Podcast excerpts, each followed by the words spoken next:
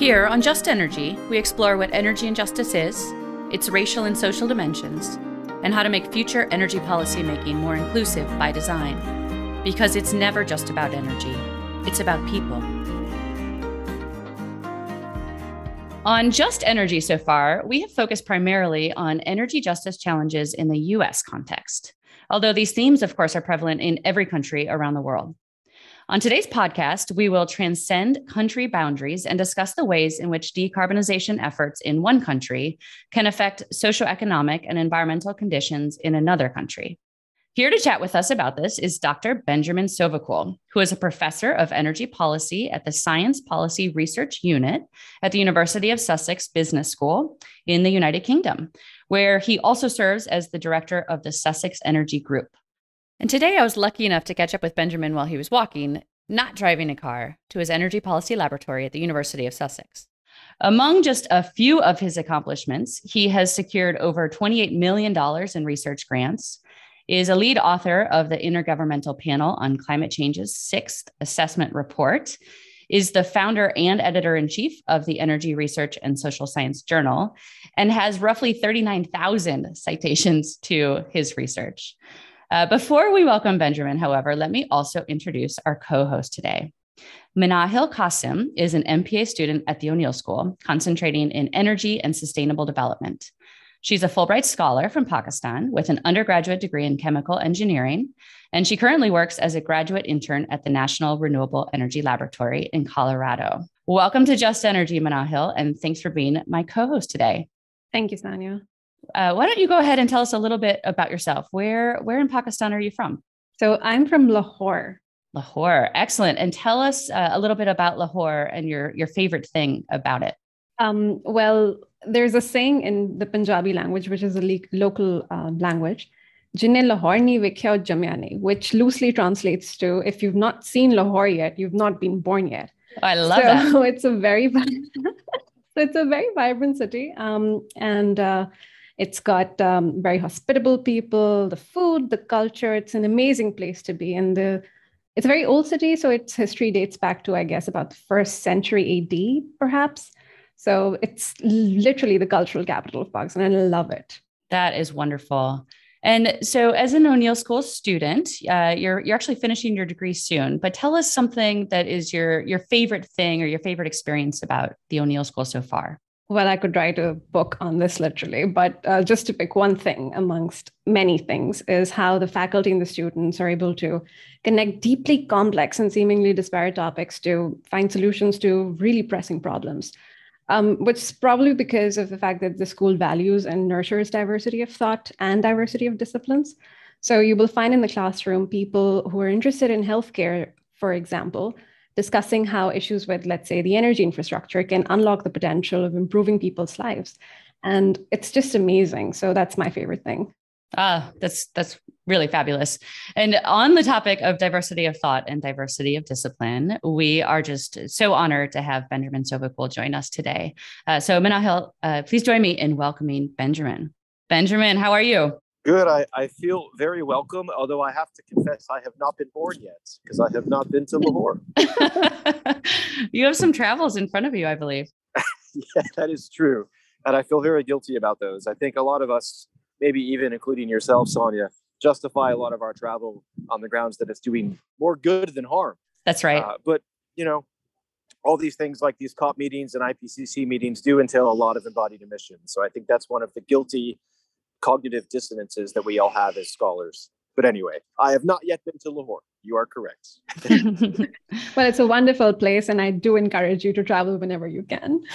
well, so uh, Benjamin, on this podcast, we are exploring uh, the meaning and the underpinnings of energy justice. How, when you talk to various audiences, do you typically define energy justice? Yeah, energy justice is intended to be a conceptual approach or framework that brings four different things into focus at the same time. One of these is very much already evident in a lot of literature. It's the costs of energy, the hazards, the externalities, the disbenefits, the disamenities, air pollution, climate change, human rights abuses, resource curses. All of those things fall within the first quadrant of what energy justice looks at. But it's not just about the costs. So the second thing it's about is the benefits. Who owns our new clean energy systems? Who reaps the benefits of decarbonization? Who breathes the cleaner air? Who's benefiting from electric mobility? Who's eating healthier foods and having longer, healthier lives? So it's also about fairness or equality of access to all of the modern amenities that energy provides. And when you look at that frame, you start to see things like global energy poverty or fuel poverty as very pressing concerns. Speaking of South Asia, you know, per capita energy use in South Asia is still less than sub-Saharan Africa because you have hundreds of millions of women in extreme energy poverty. They don't have access to the same energy or cooking devices that we have. The third thing, um, and there is, by the way, a lot of justice research that only focuses on kind of benefits and costs. But what I like about energy justice is it goes uh, further and says the third area is governance and procedures. And so it's things like due process, policy making, permitting, licensing. Are communities consulted? Is it genuine consultation? Are they informed? Do they give consent?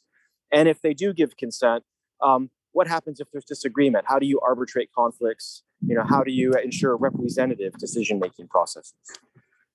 And then the final theme is a kind of special placeholder for vulnerable groups, uh, what we've called recognition.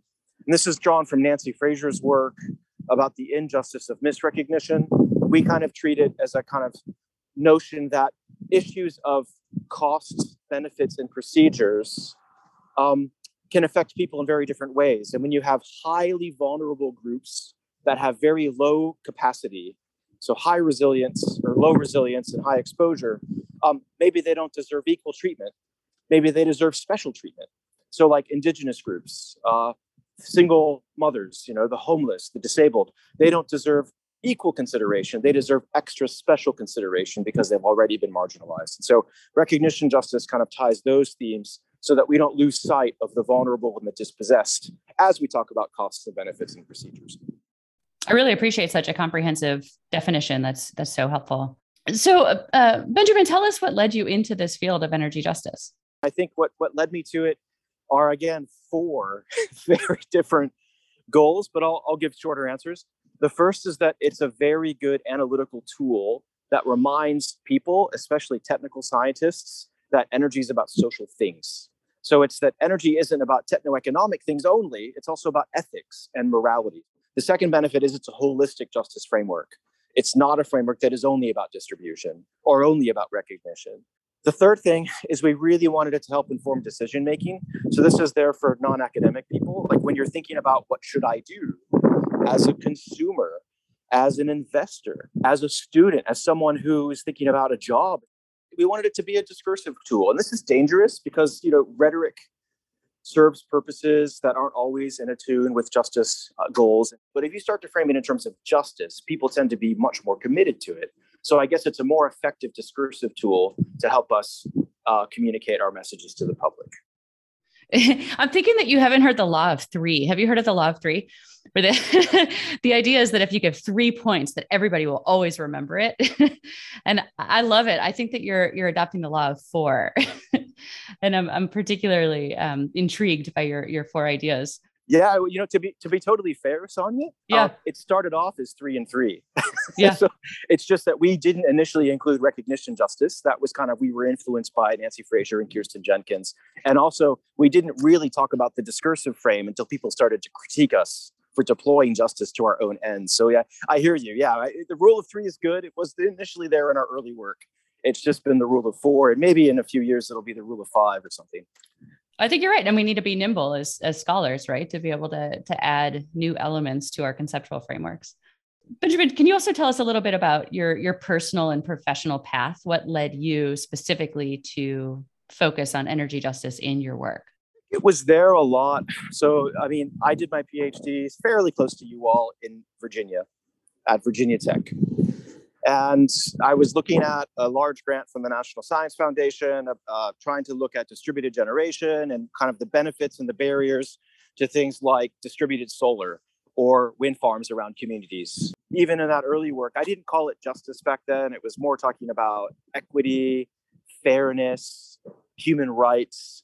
Um, and I think that thinking mostly kind of coalesced really when I got to work with Michael Dworkin, who's at Vermont Law School. I have to really credit him. He's the first, he hired me back then, my work was framed around energy security, which included equity and fairness. But, but, but, but, uh, Michael put the word justice in front of it. So we created the Energy Security and Justice program at Vermont Law School. And I have to say, it was his vision that led us to put justice in the title. And since then, I've never looked back, I guess.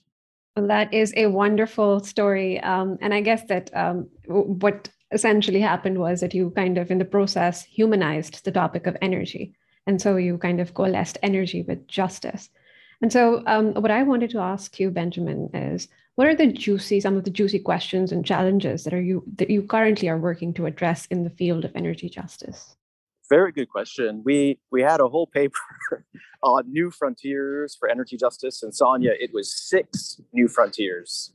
But I'm just I'm going to actually undercut. I'm just going to talk about two. The first one that we mentioned is the inclusion of non-Western and non-anthropogenic theories. So too much energy justice work still believes in humans, right, benefiting humans, and still relies on people like Rawls or Kant or utilitarianism or Nozick and others. Uh, very rarely do you see, you know, global South authors or theories of Confucianism, Buddhism, Taoism, uh, Ubuntu in South Africa, indigenous perspectives of the Americas. So I really think conceptually we should fight colonialist approaches and global North and West approaches. The other area that I think is really interesting and very, very tricky is intersectional approaches. And so a lot of work, even in energy justice, still focuses on gender or race or income or class. And these are really important things. It's very, very hard to actually look at how they intersect because our identities are all of those things and more. So I'm going to segue into a very relevant topic that you work on, which is um, the decarbonization divide.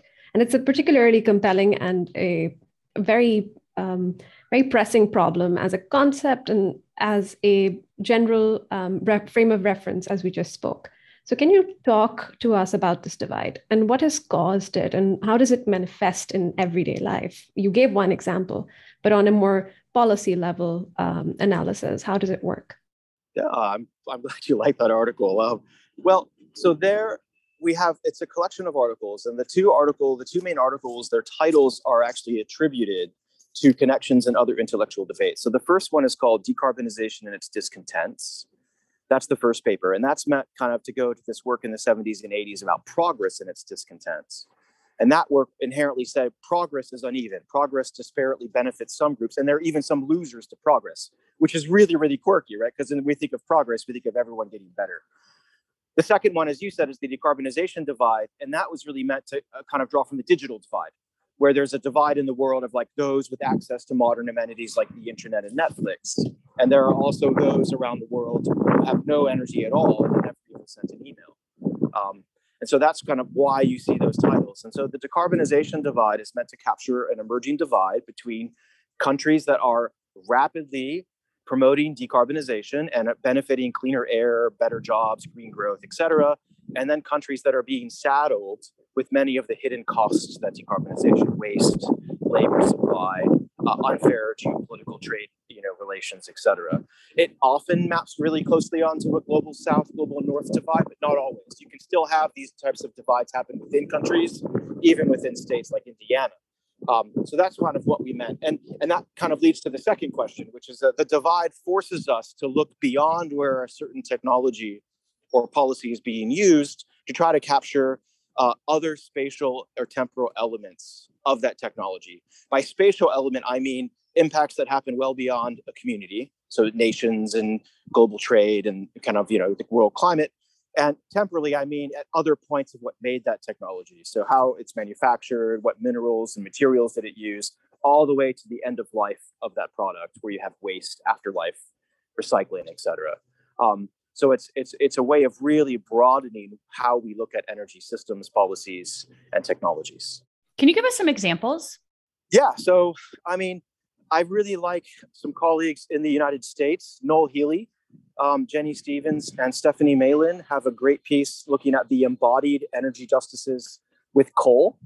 So there, an example would be well, a typical environmental impact assessment would look at a coal-fired power plant. That's where that's where we take our photograph. That's what we you know protest outside. And there's even people like uh, James Hansen or Gus Speth who've been arrested outside of coal-fired power plants opposing coal. Fair enough, right? And coal-fired power plants are where coal is combusted, so they're where large emissions occur. But in focusing only on the power plant, Noel Healy and others were really indicating that you're missing whole other spectrums of impacts all the way downstream at coal mines, uh, coal transportation, barges, rail, trucks, and then all the way after coal's combusted, things like fly ash facilities and things like air pollution and acid rain, which are often happening around the world. Yeah. It strikes me that when you think about the entire life cycle of any energy commodity, it's at the extreme tails where we see so much of the decarbonization divide, where we see uh, we see that, for example, on the, the early stage mining of um, rare minerals, for example, and on the very late stage of the dealing with the waste from the different energy commodities, such as electronic waste from electric vehicles, for example, um, that this is where we really have some of the, the, the bigger issues. Do you agree with that? I do. I think it's partly because it's more out of sight, out of mind, right? Because these are the parts of the supply chains that are most remote from where consumption occurs. Um, I also suspect it also has to do with very intentional ways that we've arranged our global political trading system, right? Where China is basically the world's factory. Parts of Africa and South Asia are largely its dump, and the rest of us consume in the middle. And we all like that because us in the middle don't have to worry about either of those costs or you know hazards that occur at the, at the severe upstream or downstream. I think that being said, it's not only those two extremes where you see a lot of problems. I think the other one that's quite local is manufacturing. So even solar energy manufacturing in the US still has pollution waste streams. Um, and here's a really interesting fact for you, Sanya. In the United States, most solar energy systems at their end of life, when they create their e waste, they don't go back to sub Saharan Africa. Do you know where they go? US prisons. It's prison inmates who are handling the bulk of US e-waste at the moment. So there's an example of what you thought was far away is actually happening perhaps even in your city or at least in your county or your state. Well, this touches on a theme that I, I did want to ask you about, and that is uh, you've you've written some recent work that we read in our class that we found really compelling on the victims of low carbon energy transitions. And I think you've already touched on some of these victims, but would you would you mind elaborating a little bit more? Who who are the victims of this transition, this global transition that we're going through? And uh, how do the situations emerge where they become victims? Yeah so this this was the result of a, of a systematic review. So this is nice because it's not just my work. So this was you know we covered there were two unique things about it. It was called an expert-led review where we emailed prominent experts writing about climate energy justice and we asked them for the best examples they could think of. And what we were we cataloged in all of the studies we read every single one front to back and every time there was a victim that's a, a group of actors who are physically or economically harmed by the transition. We cataloged it. And we thought we would have a long list of victims. We were thinking maybe 10 or 15. Ends up to be a lot more than that. And we didn't think that the victims would keep being the same. We thought, well, in Africa, it might be farmers. And in America, maybe it's truck drivers, you know, and in sub Saharan Africa, maybe it's women. Um, and it turns out that actually, independent of all that variation, many of the same groups keep losing. And the top two groups who lose, bases in more than 75% of the evidence. Number one is non-human species. so here, my gosh, right? We're taking out protect the environment, but because we're putting carbon first, we're actually allowing water pollution, land degradation, wildfires, et cetera, et cetera, and are persistently harming other forms of life. And the second biggest group was communities that host the technologies themselves which is crazy because you would think they'd have the ones who benefit the most. But no, they're the ones where bioenergy is creating traffic congestion for the trucks and wind energy is lowering their property values and solar energy maybe, you know, maybe connected to unfair distribution of feed-in tariffs, you know, or people falling off of roofs as they install solar panels, um, or pesticide use from biofuel, uh, which which affects the communities. So I think that was also we never would have expected that that uh, was number two. And then within the rest of the list are a whole other variety of groups students, people with disabilities. Uh, we even have prostitutes and alcoholics in the list because they've been impacted in certain ways. Prostitution often arises near hydroelectric facilities. So there's a boom in prostitution, which pimps take advantage of and lowers the price of prostitution, which makes it harder for them to live. Uh, you also have in many um, both biofuel plantations, and large mega projects for energy, high rates of alcoholism among foreign construction workers. There's another example of building these things basically, basically makes people miserable and drink a lot, um, as well as some of the coping strategies with artisanal mining, which is at the front end of the supply chain, and the back end, like e-waste scrapyards. Both of those workers, scrapyard workers and miners, drink a lot because they don't have health care. That's how they cope with their illness. Um, there's these very interesting connections that didn't happen a lot. Uh, murder is another one that happened a few times, and the mafia came up once as being involved in wind energy supply chains in Italy. So, uh, Benjamin, you've given us kind of the underbelly of the uh, energy transition, the greening of the um, of the energy supply and demand mix. So, I'm going to ask you the picture that you provided for our um, listeners is obviously very dreary and uh, very melancholic, so to speak. But is it possible to make the energy transition just? Is it possible to have the greening of the economy in a way that is just? Yes, I'm happy to say it is. Before we started asking people about injustices, we articulated in that body of evidence more benefits than injustices. So that's a good sign. It implies that, yes, while we have these 120 injustices with the four transitions we looked at, there are 128 co benefits. And these co benefits also transcend environmental, social, political, gender issues. And there are lots of, of stories of empowerment and improved jobs and cleaner air, more resilient economies, and improved health. Improved health is one of the biggest co benefits, both in terms of frequency and also significance and size uh, in terms of a lot of these adoptions. So that's hopeful. The second response is that I don't think these injustices are reasons to stop the, de- the transition. As in, even though we see them, we didn't tell you in our research the injustice of not doing the transition. So I'm still convinced that had we done that, if we had talked about like a baseline of here are the injustices with the status quo versus the transitions, status quo has more injustices. So I don't think these are reasons to not do the transitions. They're just reasons to make them more equitable and just. And that leads me to my final answer. The final part of our data collection process involved asking respondents for policy suggestions. And we've published these in two of the papers. And I'm pleased to say that we have 30 to 40 recommendations that are very apt. And actually, I would say, as an energy policy scholar, effective. Like, if you were to do these things, you would actually mitigate 90% of the injustices. So that's good because it implies these injustices are not um, in, in, inescapable, right? You have very pragmatic policy efforts that could solve them if you just got around with the will to implement them. Yeah. Well, maybe you could maybe you could speak a little bit more about that. What maybe you could give us some suggestions of a few of those. And I'll just preface this by saying, when we discussed your work in our class uh, and talked about the decarbonization divide and the the victims, I, I found that our students were they felt very overwhelmed and um, paralyzed was actually a word that came up a few times in class so, so this is you know part of an evolving conversation about our energy systems, our energy markets, uh, justice and equity, and how do we work toward it. Uh, but once we expanded to the global scale and started thinking about some of these cross country dynamics, uh, and even within country dynamics, as you talked about today, uh, students just they struggled. In fact, one student said, "Man, I just finally talked my dad into buying an electric lawnmower. Do I tell him now a little bit about uh, where that e-waste goes, or what it took to actually source the the materials to go into that um, into that battery. So I'm just curious, what are some suggestions that you have for moving forward? How do we overcome feelings of, of being overwhelmed and, and paralyzed within this space? Yeah, I think this is the importance of, I guess, nuanced analysis, which is not easy to do, right? In an age of Twitter and also in an age where, I mean, yeah, I'm very happy that your student had his father or mother or their her father or mother buy an electric lawnmower. Tell them I support that idea. That even though we've documented abuses, right, to electrification, I still support that. I would get an EV if I had a car. Um, I think I have two specific examples, and then I have a broader kind of meta answer. The two specific answers uh, of like policies that could actually be implemented to make transitions more just. One of them is is at the front end at the mining sector.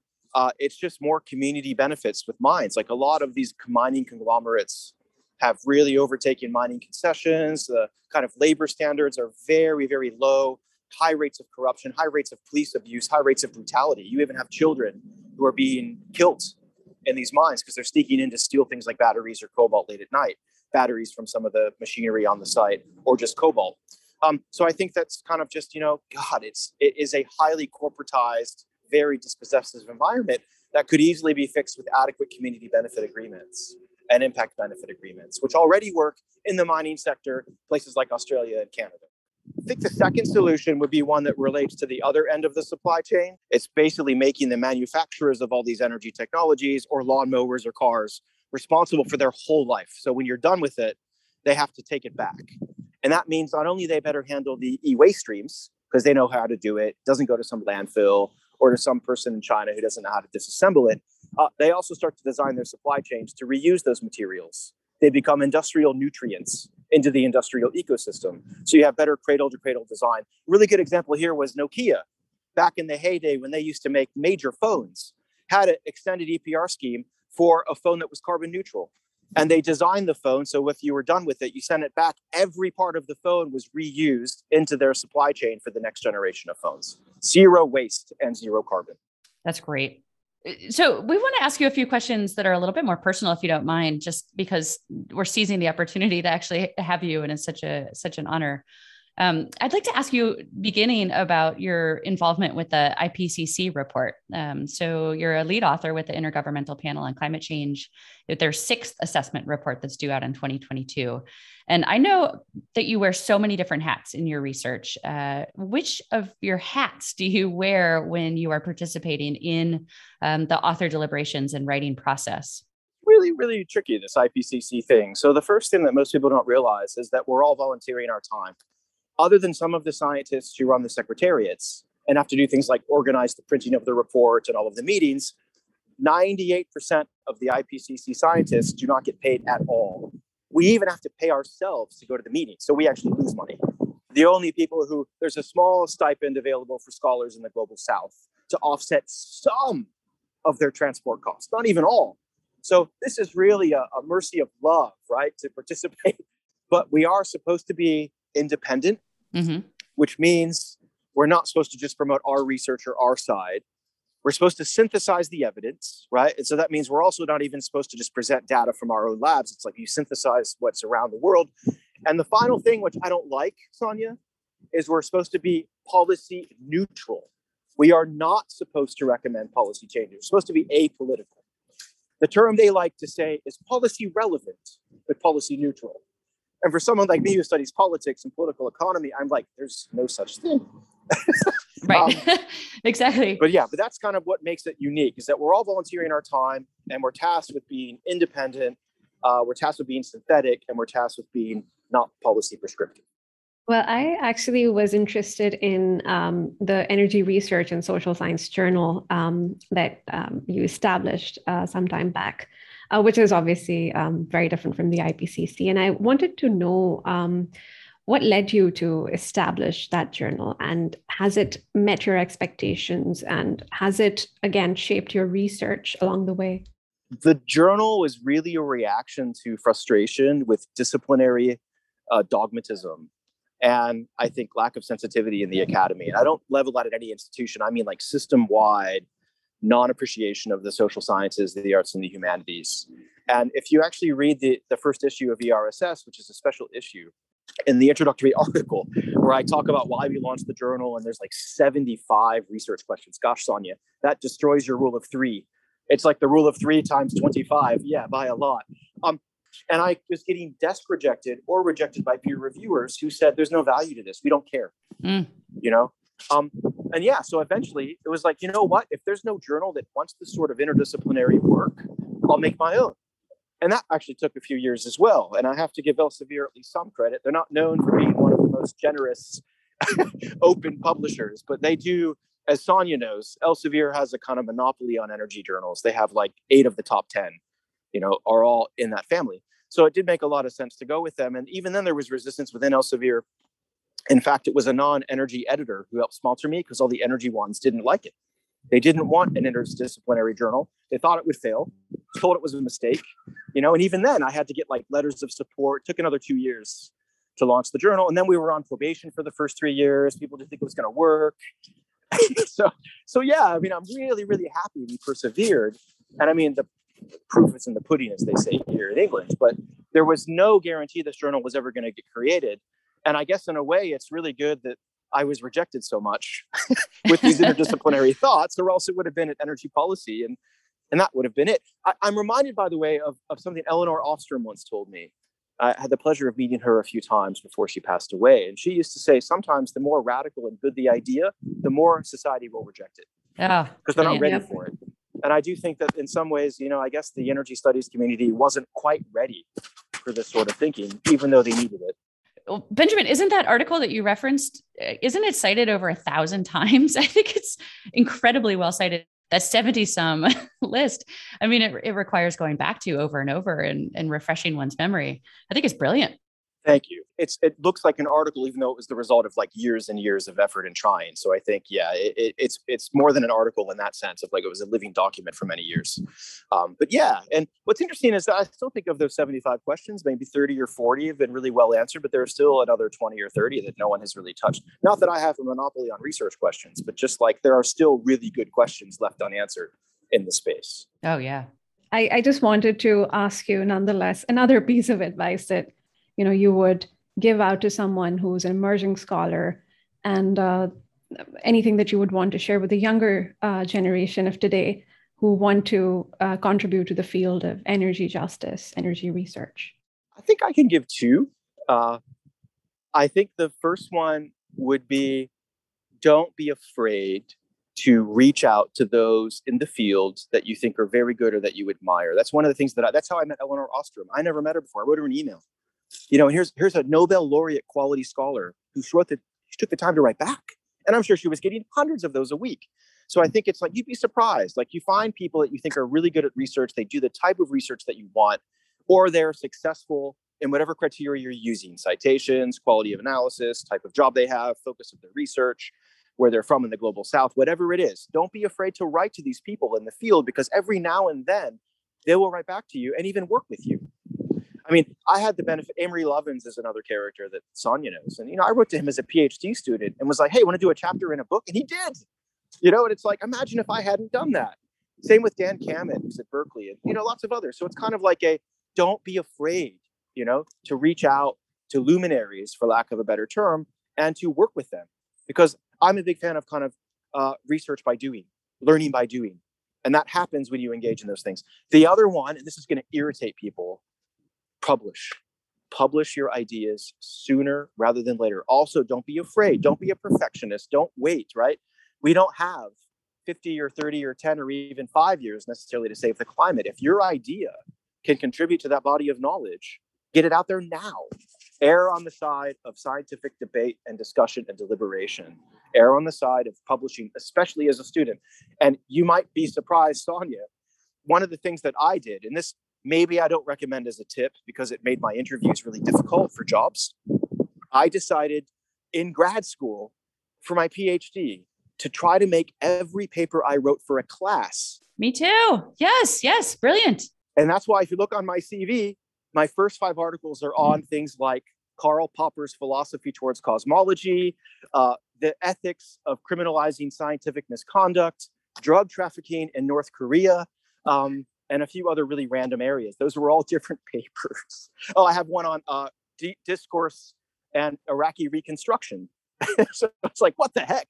You know, and looking back, that was kind of none of them were energy related, but that's because I set this goal of working with my professors and making sure that if I was going to do a paper, gosh, why not do a paper? Well, I give our students the exact same advice, our doctoral students, uh, and even our, our master's students like Manahil, who are so doctoral ready uh, that they should just start in their, their master's time.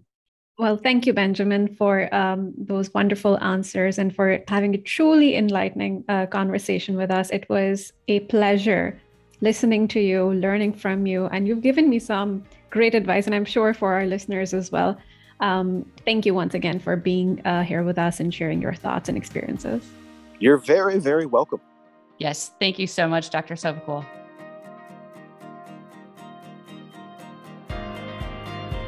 Just Energy is produced by Violet Barron and is a collaboration between myself and my public affairs students at Indiana University. In closing, we wish to acknowledge and honor the Indigenous communities native to our region and recognize that Indiana University Bloomington is built on Indigenous homelands and resources. We recognize the Myaamiaki, Lenape, Bodwéwadmik, and Saawanwa people as past, present, and future caretakers of this land. We implore the federal government to respect its treaties with Indigenous nations, as well as recognize all tribes seeking federal recognition.